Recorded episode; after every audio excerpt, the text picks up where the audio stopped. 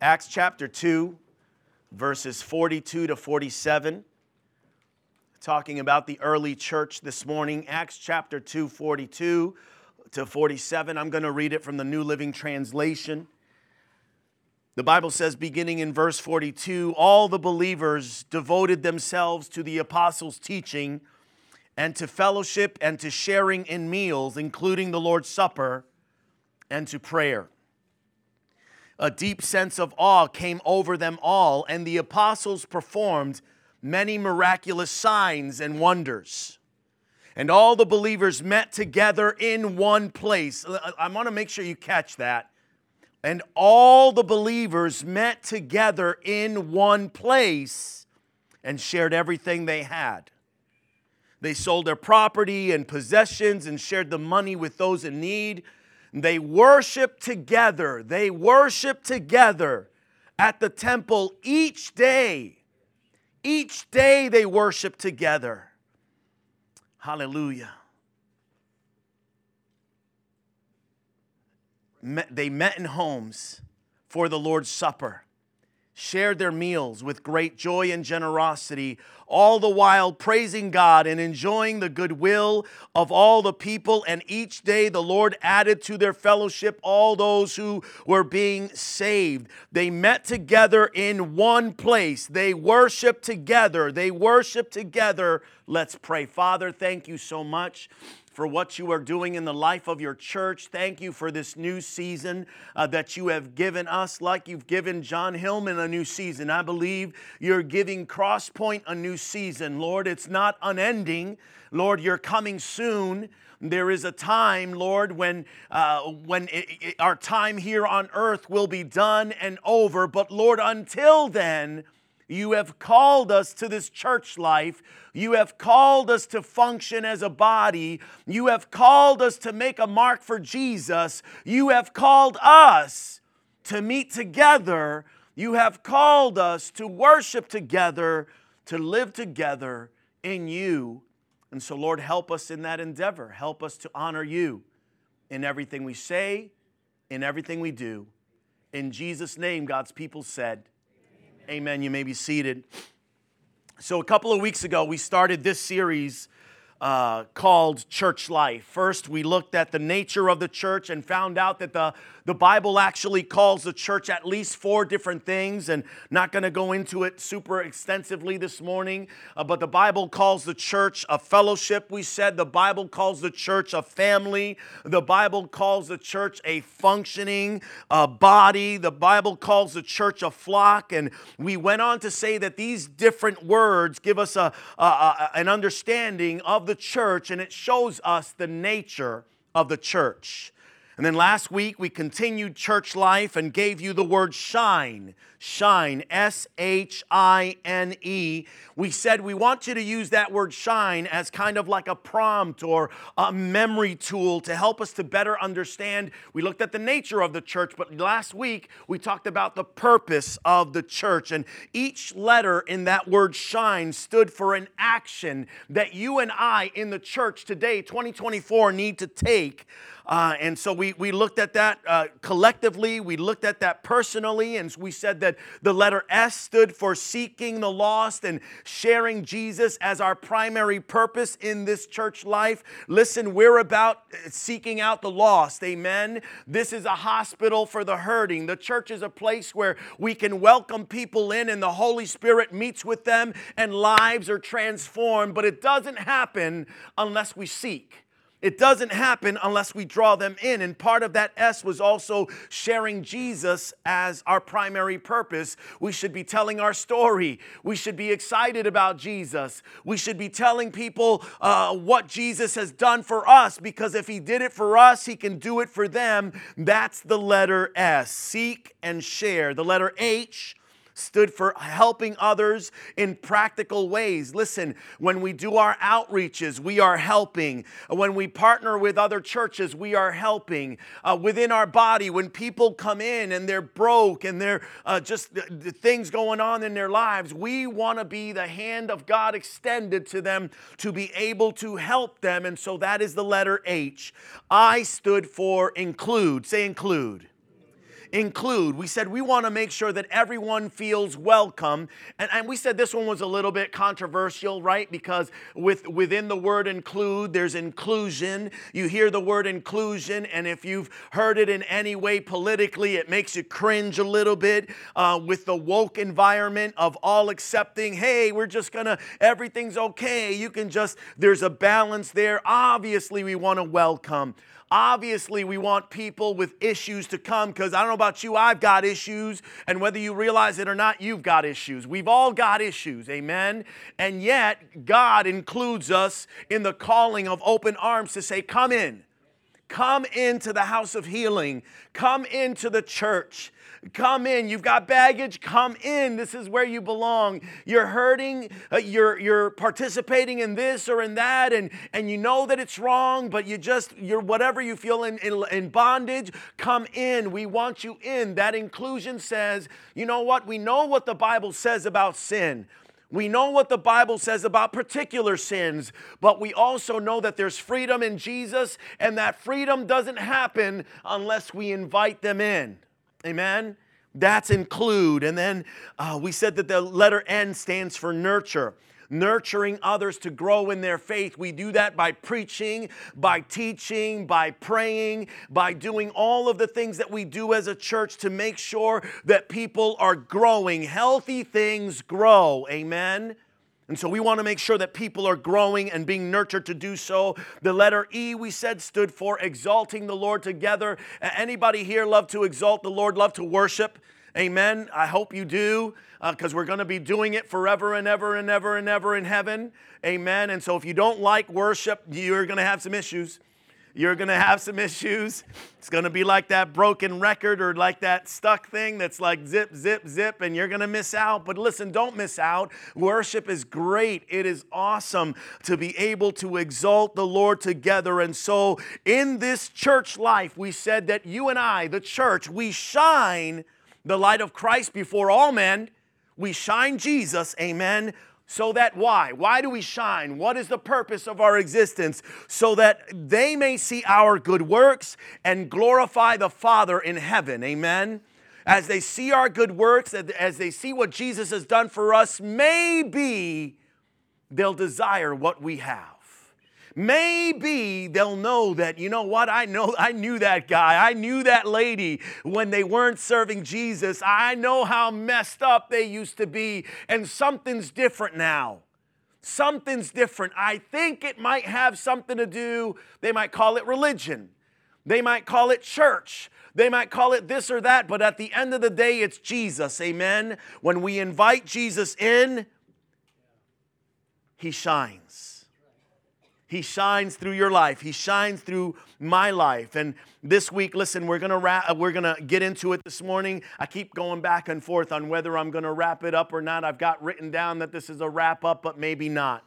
We're gonna we're gonna go with the Lord on this, and so I want to ask one very basic question. I kind of uh, uh, uh, just pared it down to one basic question that some people ask who are not here this morning, or some people who are here don't quite know the purpose of this. And so the, the question is why go to church? Why go to church? And so every single week, over 100 million people go to church somewhere in America. And so that's just talking about America isolated. But that means that more people will, will be in church this weekend than will go to all of the sporting events in the United States combined. That seems like that's a lot, right? That's a lot. 100 million people. And sadly, many of those people don't actually know why they go to church. Now, some of them go out of tradition. There are a lot of traditional, nominal type churches that some of you would say, I know about that church. They are a little confused in their theology. They think that it's just whatever, you know, and, and so there's confusion out there. It, it might be tradition.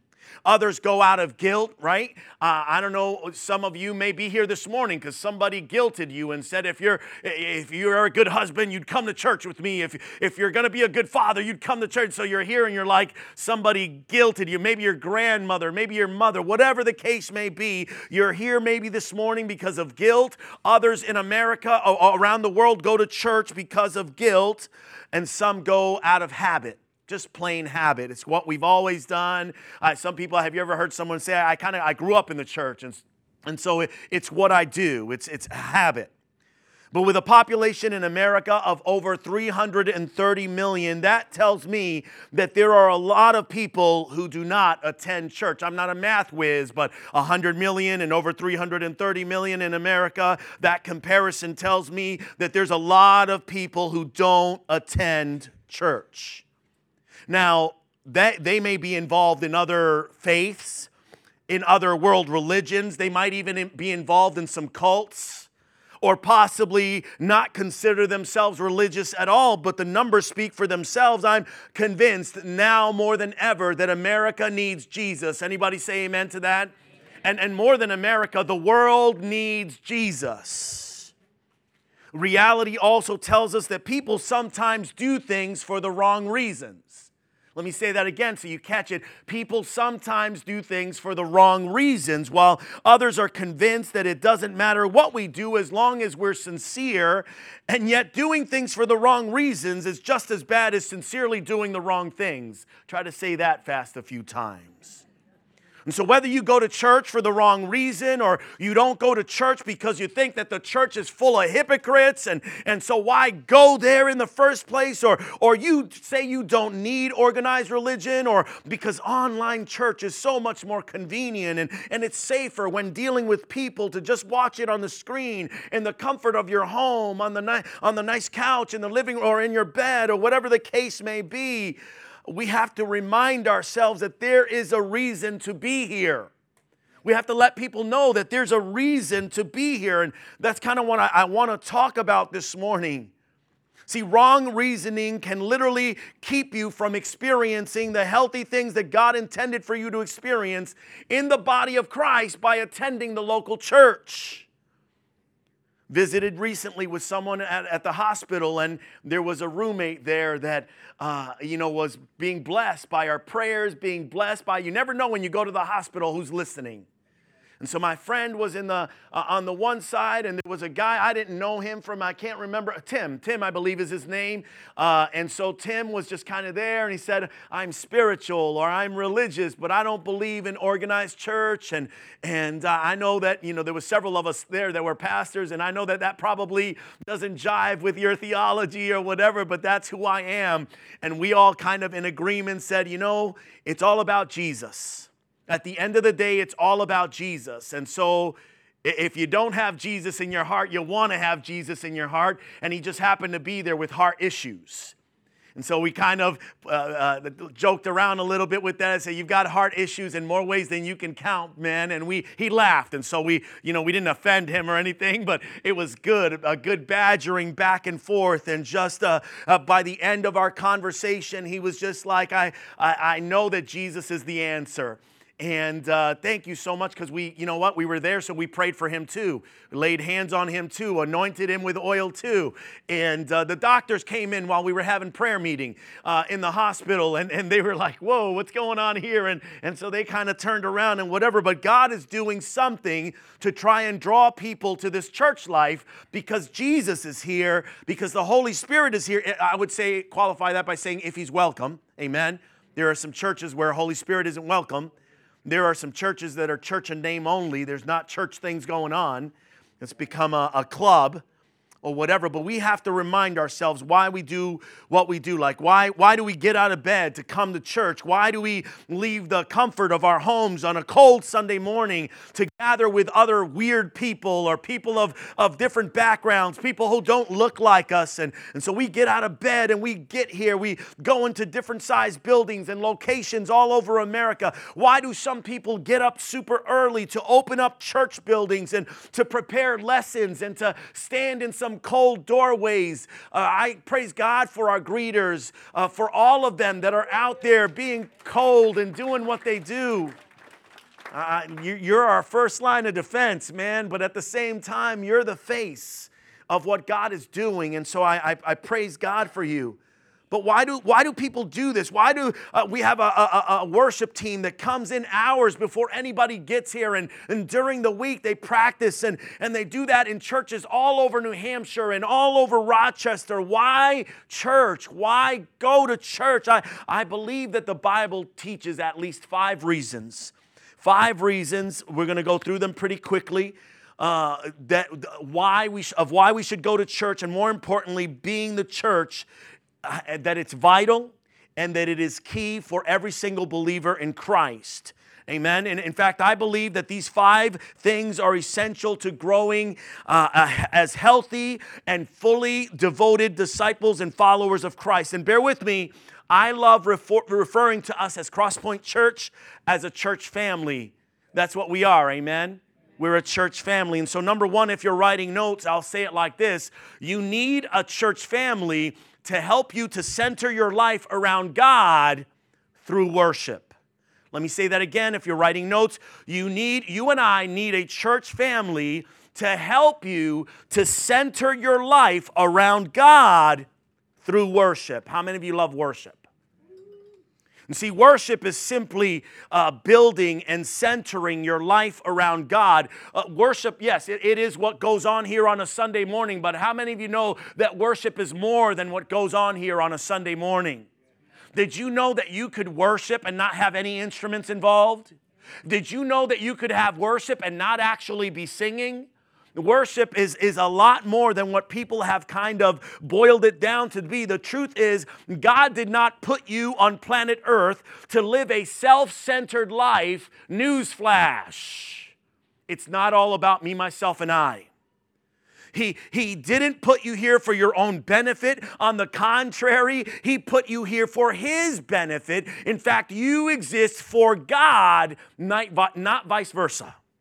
And God wants to be, listen, God wants to be the hub of your heart. He wants to be the access of your existence. He wants to be the core of your being. He wants to be the focus of your attention. And so Jesus wants to be the center of your life. He wants to be the center of your life. And the Bible calls that worship. Hallelujah. Hallelujah. You and I were, were created to worship God, and anytime God is the center of your life and whatever you're doing, that is worship. Now, how do you know if God is really at the center of your life? It's kind of simple but deep. When, when God is really at the center of your life, you stop worrying about every single things, thing that happens every day in your life. You stop being such a worrier. You stop worrying in such a way that, you know, worry is, is, is naturally a symptom or a warning light, that God is not at the center of your life. Let me say that again.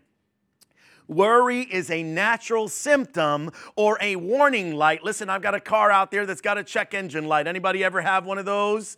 Okay? And so mine come and go. It's like we play hide and go seek. Is it here I am, here I'm not. Uh, I'm safe. Uh, the, the vehicle has over 330,000 miles, and so it is what it is. Uh, and so we fix it, it comes back, it is what it is. Worry is a natural symptom. It is the warning light on your life that God is maybe not at the center of this situation. God is not at the center of whatever you're worrying about. And so, life, in life, you will either be worshiping or you will be worrying. Very simple, very straightforward. So, uh, only two choices. Only two. You are either worrying or you are worshiping. See, when, when Jesus is not the center of your life, your career becomes the center of your life. Your, your family even becomes the center of your life. Your, your money becomes the, the center of your life. Stuff becomes the center of your life. And when anything except for God takes the center of your life, you've got an idol that is set up and you're going to be full of anxiety. Because I'll tell you right now that when Jesus Christ is at the center of your life, you don't have time to worry because God God's got your back, and whatever you're going through, you know what? It may be painful, it may be uncomfortable, it may not be what you want, but when God is on your side and when God is at the center of your life, things are coming together. You're, you're on the winning team, you're on the winning side. You're not a loser. You're not a loser. And so every time you start worrying, it's just like a little sign that in that particular moment, God is not at the center of your life in that situation, it, it, might be a good time, actually, if you see that, to stop. It might be a good time to pray. It might be a good time to reset your priorities. Ask yourself, why am I so worried about this? Why am I letting this engulf my thinking and, and it affects your heart? Your heart is beating out of your chest and, and you're fearful and your anxiety is just taking over and you just don't know what to do because Jesus Jesus is not at the center of that situation. So the challenge is to put Jesus first. You need a church family to help you center your life around God through worship. In Matthew 22, 37, and 38, Jesus said, You must love the Lord your God with all your heart, with all your soul, and with all your mind. This is the first and greatest commandment. Say love. See, God says that the most important thing that you can do with your life is to know and to love God. Why? Because that's the first purpose of your life, whether you realize it or not if you feel incomplete, if you feel lost, if you feel, man, all you got to do is center Jesus in your life, begin to worship Him, begin to live for Him, and you're going to see things add up. You're going to see things come together. It's just the way it works. It's the first purpose of your life, and either you haven't gotten there or you've gotten away from it, and Jesus is calling you back. Unfortunately, people go through life and they never start a relationship with Jesus and they actually miss out on the primary purpose of life. You were, you were made to know God. And whenever you put Jesus at the center of your life, it's called worship. That's the best way that we can handle life, actually, is with worship. So, so some people will say, well, Pastor Freddie, you're a pastor. How, what's the best way to worship? What's the, you know, do I light a candle or an incense? Do, do, do I have to say a certain word or certain chants? Do I have to wear certain robes or clothing? Or, or do, do I have to wear holy socks? Or what, what do I have to do to really worship? In the Bible, there's only one requirement for genuine worship. John 4 23 says, Jesus said, true worshipers will worship the Father in spirit spirit and in truth. In spirit and in truth for they are the kind of worshipers that the Father seeks. Listen, this morning in Rochester, New Hampshire, uh, at Crosspoint Church, God is looking for some worshipers. God is looking for some people who are going to say, you know what, Jesus, I need you at the center of my relationship. I need you at the center of my family. I need you at the center of this situation. And so I'm going to include you. I'm going to worship you. I'm going to call on the name name of Jesus, I know I'll be saved. I know I'll be healed. I know I'll be delivered. Some people need deliverance, and it's found in Jesus. True worshipers. That phrase, in spirit and in truth, means that God wants you to worship Him authentically and accurately. So don't be a fake and don't make up your own thing authentically means in spirit. That means you uh, uh, don't just give good lip service, like maybe you say, I love you, God, but you're really not even thinking about Him. And so it's just words. Anybody ever tell you they love you and by their actions deny it? And so it's just words? Instead, that person might be thinking about the baseball game, the new store they need to go shopping at, or the roast that's burning in the oven. You're thinking about all kinds of different things except for God. And so Jesus says, Don't be a hypocrite when you worship me. You got to do it from your heart. It's got to be in spirit. It must be authentic, genuine. It must be in spirit and in truth. In truth means that it's got to be accurate. I had a friend growing up, and uh, he was a good friend, but he would drive me crazy. Anybody got a friend like that? Don't point any fingers this morning. And so uh, Antonio was great, uh, but he had a little bit of issue telling the truth. And so uh, he would always tell these stories, and uh, I was his friend, and I was sitting there shaking my head half the time, not even knowing that my body language was denying what he was. He is making up a story. There he goes lying again. And, and one day he walked away, and a group of guys are like, You always hanging out with this guy, Antonio. You do realize he's a liar. And I said, He's got some issues with the truth, for sure Um, you know, he's got to encounter it sometime in his life. And, uh, and so I pulled my friend aside and did the hard thing. Some of you are, are, still living with a liar and you're not telling him that he's a liar and you're just like, you're good. And go ahead, tell me another story. I said, Antonio, you know I love you. I'm your friend, whether you like this or not, whether you hear me or not. Uh, but people are tired of your lies. You know, I tolerate them, but I know that you're lying. And so, and he was just like, what are you talking about? And we remained friends, but it was a little bit strained, as you might imagine. But sometimes you need that confrontation. Sometimes you need uh, to know that, you know what, this person is not going to be a hypocrite with me. And so God is saying, when you worship me, don't be hypocritical. Make sure that you're being truthful, that you're being accurate. And so every once in a while, I'll hear people say, I'd like to think of God as this, or I'd like to think of God as that. But who in the world made you an expert? The truth is, you might just be making stuff up. And when you make up uh, in your mind an, an idea of who God is, that can actually be an idol. And see, it doesn't really matter what you think God is like or who you think God is. If it's contrary to the Word of God, you're believing a lie. See, the Bible tells us what God is like, and that's all the truth you will ever need. The Bible tells us. Some people say, well, I think God is a woman, or I think God is this, or I think God is. Stop your foolishness. The Word of God tells us who God is. Amen? The very first church in Jerusalem, in Acts chapter 2, verses 46 and 47, it says, they worship together at the temple each day. And so, day after day, they worship God together. Imagine that. But it goes on to say they met in homes for the Lord's Supper. They shared their meals with great joy and generosity. Verse 47 all the while praising God. They did life together, they worshiped together, they met together. There was none of this nonsense of I can just be the church on my own, I can do my own thing, I don't have to gather with the people. You are missing out. You are self deceived if that's what you're thinking church is about. Bible gives us, gives us a very a clear blueprint. And if you're not, some people are like they're proud of how different they are. I'm not going to go to that organized place of a bunch of hypocrites. Why? You might join us and be one of us? Uh, you, you're going to bring perfection to us? Well, like, what's the deal? What's your fear? We're here, we're people in need of Jesus, and He meets us. And I love that. Amen? Right from the beginning, the church, in the church, we see a, a great example of church, church life that is centered around worship. They were centered around worship collectively. It says in the temple, they were centered around worship in the small way. They met in homes. And so some people will say, well, which is the right way? It's both. It's both. Amen.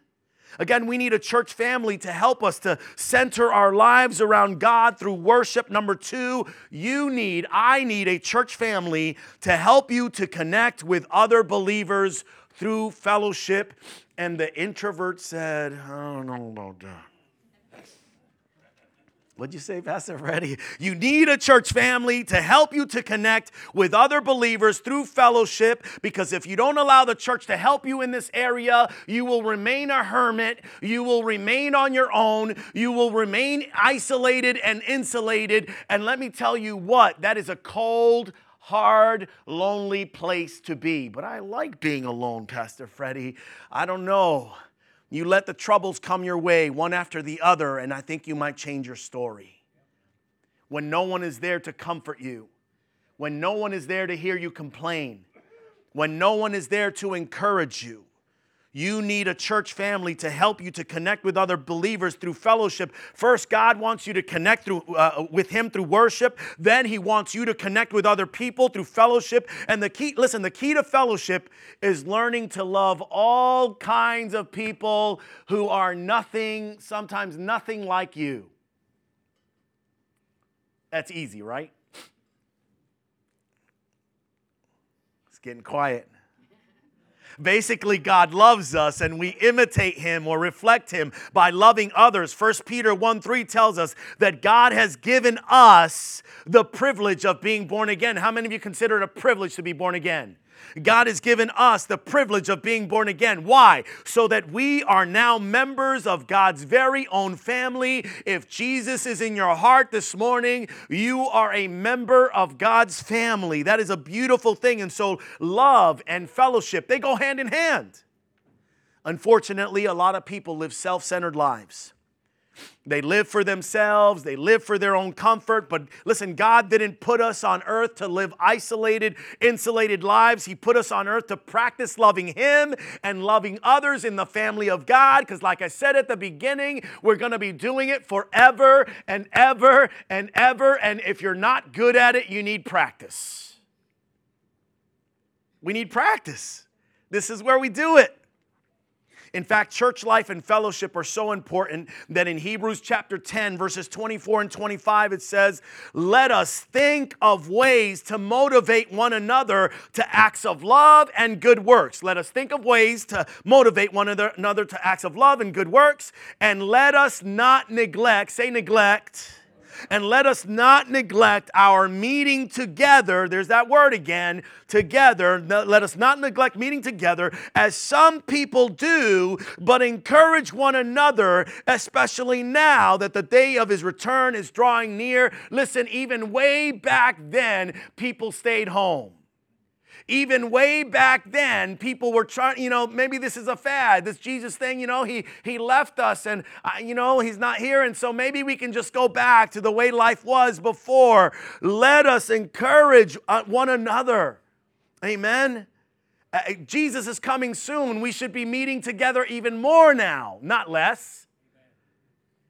Again, Paul was telling the early church to encourage one another, not to neglect the meeting together, which tells me that some were already in that place doing the things that we see today, neglecting church life, thinking that it wasn't going to harm them. Remember, the devil loves it when your fellowship breaks down and you choose to stay home or make excuses not to gather. Let me say that again. The devil loves it he loves it when your fellowship breaks down and you choose to stay home or make excuses not to gather. Listen, some people are not here this morning for, for whatever reason, but some people haven't been here in a while. Some people have no, maybe no intention of coming back. And it's not that they went somewhere else, it's that they got used to not attending. It's that they got used to not being in the house of God. It's that they got used to not being in the presence of God. And so the world has attracted them, the cares of this world have gripped them them, and they have given in to that.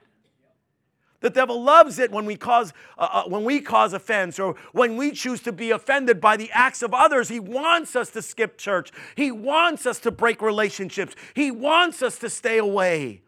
And so in Hebrews, the apostle is saying, some of you, you, you need to get creative. What the ladies did here yesterday, that's creativity to bring them in. Amen.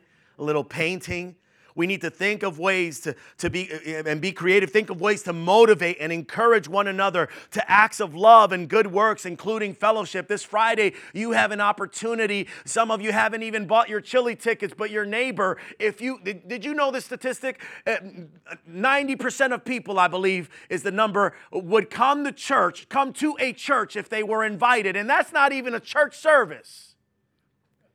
And some of us won't even do that. We won't even invite our neighbor. We won't even get an extra ticket. But God wants to use you. God wants to get them here so that maybe some seeds can be planted, so that maybe they'll get around church people and say, they're not too weird. I, I think I might be able to come and check out this church on a Sunday. Acts chapter 2 tells us exactly how God wants us to connect with each other in fellowship uh, by devoting ourselves to the apostles' teaching, by sharing meals. How many of you like to eat? Uh, include, uh, but that's including of the Lord's Supper. We want to be able to remember the Lord and His sacrifice uh, by prayer. When they fellowship, when they connected, they did those things by meeting together regularly in one place and sharing everything we have with each other and with those in need, all the while praising God. That's what the church was doing. That's what church should look like. It's all right there. And so, to be healthy and balanced as a follower of Christ, you need worship, you need fellowship. in large gatherings, in small groups, and, and so you need both in this Christian life. Romans 12 5 says, So it is with Christ's body. We are many parts of one body. Amen? We are many parts of one body and we all belong to each other. Some people, they, they get out of fellowship or they break fellowship. I don't care about them. I don't, I, I don't like them. I don't listen. You are your brother's keeper. We are, we, in Christ, we belong to each other. That's what fellowship is all about. We need each other, whether we want to admit it or not. And so we need a church family to help us to center our lives around God through worship. We need a church family to help us connect with other believers through fellowship. And then you and I, we need a church family to help you to cultivate spiritual maturity through discipleship. Listen, when we talk about discipleship in the Bible, you can very easily use the phrase grow up in its place. How many of you have ever told someone to grow up? Discipleship is really the process of growing up into spiritual maturity by becoming a real deal disciple of Christ. See, God doesn't want you to keep being a spiritual baby. Let me say that again. God doesn't want you to keep being a spiritual baby. He wants you, us, to grow up. How? By knowing, trusting, and living by His word, by trusting His wisdom, by obeying His commands, by developing His character. Yes, God wants us to grow up. 1 Peter 2, verses 1 through 3 says, So get rid of all evil behavior. What kind of behavior are we to get rid of? All evil be done with all deceit. Be done with hypocrisy. Be done with jealousy. Be done with all unkind speech. How many of you have ever experienced any of those things? Be done with it. Like newborn babies, you must, say must. You must crave spiritual, pure spiritual milk so that you will grow into a full experience of salvation. Cry out for this nourishment. Now that you have had a taste of the Lord's kindness. How, how, how many of you have tasted that the Lord is good? He's good and in that listen in that in that process in that uh, discipleship process in maturing uh, in the lord yes we begin with spiritual milk the milk of god's word. That begins to to do something inside of us. And so the idea of needing a church family to help uh, cultivate spiritual maturity through discipleship has been with the church from the be- very beginning in the book of acts. Here the apostle peter is talking about craving that milk that milk of the word of God to get rid or, uh, uh, to get rid of or grow out of evil. Fleshly behavior needs to go. Amen. And so when you first give your life to Jesus, it's good and normal to, to want that milk, to crave that milk, to, to be able to partake of that milk. It's, it's called learning the scriptures for the first time. It's called allowing the Holy Spirit to do a work in your life. Initially, the Word of God is that milk that we need as babes in Christ. It's good. I know some people are lactose intolerant, and so you're like hearing me talk about milk, and you're like, ugh. And some people they act like the word of God is that lactose. Is uh, I just can't. I just can't. Uh, that's a sermon right there. I just can't handle that milk. I need that. I need that two percent. Be careful about that two percent. Be careful. Some of you are living on the skim milk, and God wants you to get into the whole because in the whole, something's going to happen in your life and in your heart, and it's going to be life changing, and you're actually going to get out of the rut that you've been in. That's not in the notes, but that came out. Sadly, some people are stuck in perpetual immaturity. They don't obey the word. They're not faithful in basic dis- discipleship. Now, listen, I know that we're all, all about saying Pastor, but we can't judge. We really can't judge people. In reality, we know that when we're talking about not judging someone, that's the unbeliever, right? We can't judge the unbeliever by believer standards. We can't expect the sinner to live like a saint, in other words. We can't expect them who are, are not versed, who do not have Jesus in their hearts, to live like those of us who have Jesus uh, in their hearts. And, and, and the reality is, we need that accountability. We need that discipleship. We need that accountability so that, you know what, if, if my brother sees me sinning or straying, man, if you love me, I appreciate a conversation. And that, that doesn't mean you have to do it openly to embarrass me or to shame me. But the best thing you could do is pull me aside and say, Brother, I see this and, and I know that God's got something better for you. Or you see a sister in the Lord that is, you know, going this way or that way, pull them aside. Have that conversation. It's about maturity, it's about discipleship. And so judgment, it starts in the church.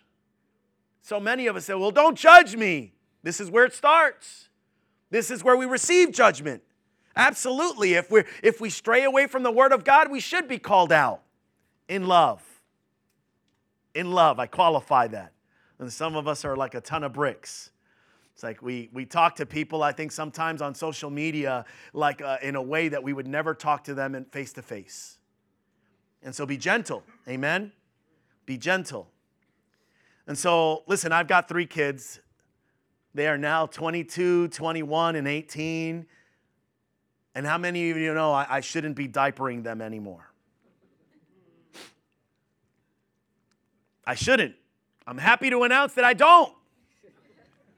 It would be really sad and creepy if I was still diapering them. If you have kids and they never grow up, that would be tragic. If they have stunted growth or stayed as, as toddlers, but they're growing physically in stature, you'd be greatly worried, wouldn't you? 1 Corinthians 3 1 through, 1 through 3, the Apostle Paul says, Dear brothers and sisters, when I was with you, I couldn't talk to you as I would to spiritual, mature people. I had to talk to you as though you belonged to this world or as though you were infants in Christ. I had to feed you milk not solid food or meat because you weren't ready for anything stronger and you still aren't ready. For you are controlled. Why? For you are controlled by your sinful nature. You are jealous of one another and quarrel with each other. Doesn't that prove that you're still controlled by your sinful nature? Aren't you living like people of the world? Listen, we need a transformation and it needs to start in the church. We need a transformation, and it needs to be us allowing the Holy Spirit to get a hold of our hearts. And listen, it's not condemnation this morning. We need conviction back in our lives. We need conviction back in our walks. We need conviction in this thing that we call Christianity because we're supposed to be living for Him. And if we're living for Him, we've got to let Him live through us. Listen, as a pastor, I'm concerned for followers of Christ who still struggle with the basics. Some people, if you've been here any amount of time, there's certain su- su- subjects that you're like, Pastor, why don't you preach on this? And why don't you, you know, it's like, uh, I, I, by the way, I never said I was taking requests, but, uh, you know, it comes my way and says, well, you, you, should preach on Revelation and you should preach on the seven secret this and that. And it's like, I would love to preach on uh, some of the hot topics and I would love to, to go a little deeper. And the Lord almost always redirects me. And I'm saying, Lord, I feel like some things are just so elementary. How many times am I gonna, are you gonna obey or are you gonna disobey? He wins every time. And so I, will give an answer for the way I've led this ministry, for the, the, things that I've preached, and for the things that I haven't preached. But I want to be obedient to the Lord. As a pastor, I'm concerned for followers of Christ who, man, you can tell me how many years you've been saved 15, 20, 10, 15, whatever it is. And by your actions, uh oh, here he goes. He's going to judge me. By your actions, you are acting like babies in an area. You are acting like an immature brat in other areas. People are hurting you so easily that it's like, are you are you serious? You're letting those words, you're letting that comment get to you? You're so unsanctified. You you want to cuss instead of worship? You want to tear somebody down? You want to get them back, get that revenge? How old are you? Well, I've been saved 15 years. It doesn't matter how long in, in numerical years you've been saved. It doesn't matter, not if your maturity doesn't match. As a pastor, as a church, we want to cultivate maturity, but guess what? If you're not here, we can't do it. If you're MIA, we can't do it. If you're resistant, we can't do it. If you've made up your mind that this is the way I am, God knows me. He, he wouldn't expect me to change. Boy, we, we need to grow up. We need to grow up. At Crosspoint, your spiritual growth is our mission. Uh, we like to say that we exist to lead people to the cross so that Jesus Christ becomes the what of their lives? The center. We do that through worship. We do that through fellowship. We do that through discipleship, and it can't be done if you're not here. At the core of that discipleship is the Word of God, reading the Word of God, studying the Word of God, living the Word of God out in your life, covered with prayer. Uh, Brian leading the men's ministry in the 31 Proverbs, a proverb day. Uh, Wendy leading the ladies in this uh, uh conference that's coming up, and just kind of uh, leading in that way that, ladies, men, let's go, people, let's go deeper. God has so much more for us. At the core of discipleship is the Word of God, and it will change your life if you let it. It starts for some of us by dusting it off. We've gotten used to the scriptures up there. It's the only time some of us see scripture. Or on TV, turn on the radio, a song. It, it, it, you've got to do the basics. You've got to do the basics, studying the Word of God, reading the Word of God. The Bible is the foundation of your discipleship. Number four, you need a church family to prepare you to contribute something back through ministry. Again, let me say that. You need a, a church family to prepare you to contribute something back through ministry. Say ministry. That you say that, and people are like, that's for you, Pastor Freddie. Ministry is not for pastors only. Ministry is really something that everybody is called to do. Ministry just means, listen, ministry, it just means using your gifts and abilities to help other people to learn to love God. See, God didn't put you on this earth to take up space and resources and just one day die. He put you here on purpose and for a purpose. How many of you know that? Even if you don't know what that purpose is, He put you here on purpose and for a purpose. He created you to make a contribution with your life. You're to leave this place better than, than, than it was before you came, all because you've decided to serve through ministry. And anytime you use your talents, your gifts, and your abilities, your money, your time, your intelligence, your energy, your, your physical skill, your opportunities, anytime you use anything God has given you to help somebody else, in Jesus' name, it's called ministry. 1 Peter 4:10 says God has given each of you a gift, some special abilities. From his great variety of spiritual gifts, use them well to serve others. See, if you were uh, to take tennis lessons, they would tell you that you need to, to, to practice your serve. And God wants you to practice your serve here on earth so that you're ready for eternity. Some people say, Well, Pastor, what are we going to be doing in heaven? We're going to be worshiping, we're going to be loving on one another, we're going to be ministering. The Bible talks about ministry taking place in heaven. We're going to participate in that because God wants us to participate in that. And so we have that to look forward to. And again, this is our training ground. And that's part of the reason in the church we ask you to step up and serve. Step up and serve, contribute something back. Ministry's not just for me, ministry's for you too. And so we need a church family to center our worship around Christ, to connect believers in fellowship, to cultivate spiritual maturity through discipleship, and to contribute something back through ministry. Worship team, come on back. I'm going to close with a fifth point, shortening it up. You need a church family to help you communicate God's love through evangelism. Say evangelism a church family to help you communicate God's love through evangelism. This is another one where people get scared. They get scared. They're like, I'm not an evangelist. I don't speak well. I stutter. I don't know the scriptures well enough. Evangel, what, evangelism, what does it mean? It's the Greek word in the Bible which means share, basically sharing the good news. That's all it means. And the good news is you're not an accident.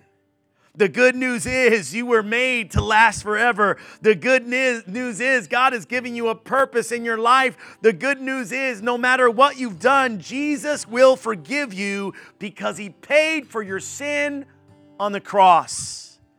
Yes, God has a purpose for your life, He has a plan and a place for you in heaven. He wants to forgive all of our sins. Say all. All of our sins. That's good news. Everybody needs good news. I was thinking about this.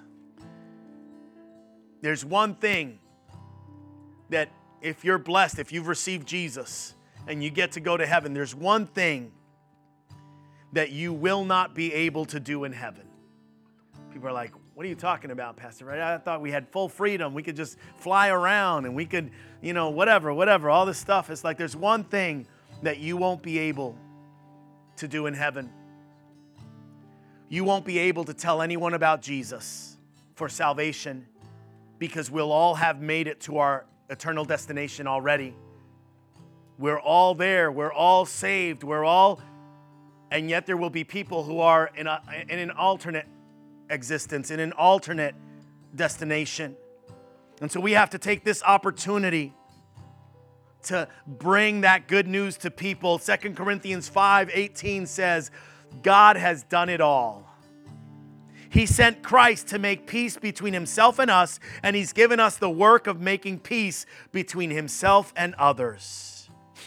You and I have that opportunity to share Jesus. Stand to your feet to share Jesus. That's that's the opportunity we have. We can be a, a, a, share communicate God's love through evangelism in that way. How do we do it, Pastor Freddie? In practical ways, maybe just start by bringing someone to church. If you've got an empty seat in your car, bring someone to church. Anybody can do that. Invite them. You're here today because some, because of somebody else. Is anybody here because of you? Is anybody going to be in heaven because of you? You can be that one to tell your Christ story. You can be that one to be the difference maker. So here's a question for you this morning Who do you know that does not know Jesus in a personal way? Begin praying for them. Begin praying for them. And I dare some of you to invite some people to church. Ask God to give you an opportunity to share your story. Share your story and watch Jesus change lives. Amen? Let's pray. Father, thank you so much uh, for your presence. Thank you so much for your word. I pray, God, that as we uh, are doing this church life, God, that we would not be caught up in the brokenness, that we would not be caught up in feeding into uh, negativity or things that would break our fellowship, but that, Lord, we would yield our hearts and our lives to you, that we would make up our minds today. We're not going to be offended, and we're not going to let offense keep us from gathering, and we're not going to let uh, the obstacles of the enemy keep me from receiving what God has for me. I'm going to serve Jesus. I'm going to share Jesus. I'm going to let Him work in my life so that I can shine for others. Lord, touch us, use us, be glorified in us. In Jesus' name, God's people said, Amen. Let's close.